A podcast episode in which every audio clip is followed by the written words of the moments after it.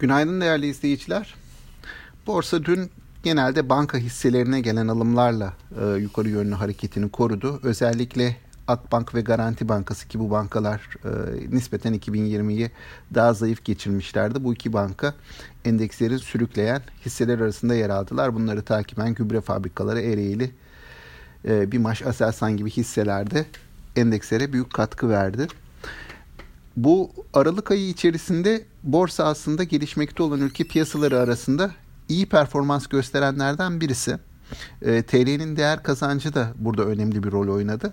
Bu sayede 2020 yılını da dolar bazında %4 gibi bir getiriyle kapatmış olduk. Tabii e, TL'nin de değer kazanması etkili oldu dediğim gibi. Bu aslında düşük gibi görünen bir getiri ama e, genelde 2020 yılı gelişmekte olan ülkeler için e, çok parlak bir yıl değil. Getirilere bakacak olursak Asya piyasaları, Asya'daki hisse senedi piyasalarında Çin, Tayvan, Güney Kore bunlarda getiriler e, bir miktar yukarıda %20'lere yakın seviyelerde. Bunun haricinde Hindistan ve Arjantin'de e, nispeten artılar var %10'lar civarında. Türkiye arada kalıyor ve Türkiye'nin altında pek çok ülke var e, ve genelde de getirileri eksilerdi. Dolayısıyla hani e, dolar bazlı bir kıyaslama yapıldığında gelişmekte olan ülkeler arasında Türkiye hisse senedi piyasası e, diğer gelişmekte olan ülkelere göre de fena bir performans yaptı denemez. E, oldukça iyi bir performansı söz konusuydu.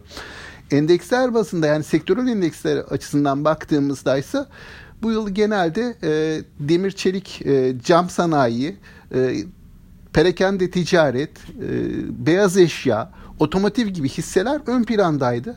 Bunların e, daha ağırlıklı olarak e, güçlü performans gösterdiğini gözlemledik. Önemli sektör endeksleri arasında e, sadece bankalar ve havacılık e, sektörünün endeksi yılı eksi getiriyle tamamlıyor. E, belki bugünkü hani hareketlerle bu eksiler de kalkabilir. Çünkü hafif eksiler vardı ama dediğim gibi dünkü kapanışlar itibarıyla sadece bu iki endekste hafif eksi vardı.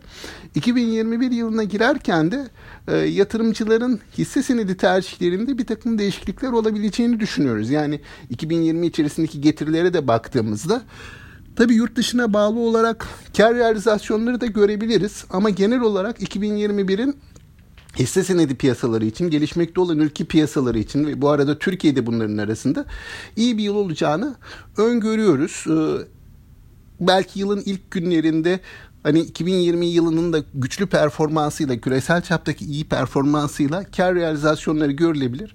Hani yatırımcıların buna da dikkat etmeleri gerektiğini düşünüyorum. Bugün güne nasıl başlarız diye bakacak olursak genelde Amerikan hisse senedi endeksleri tatil e, rehavetinde.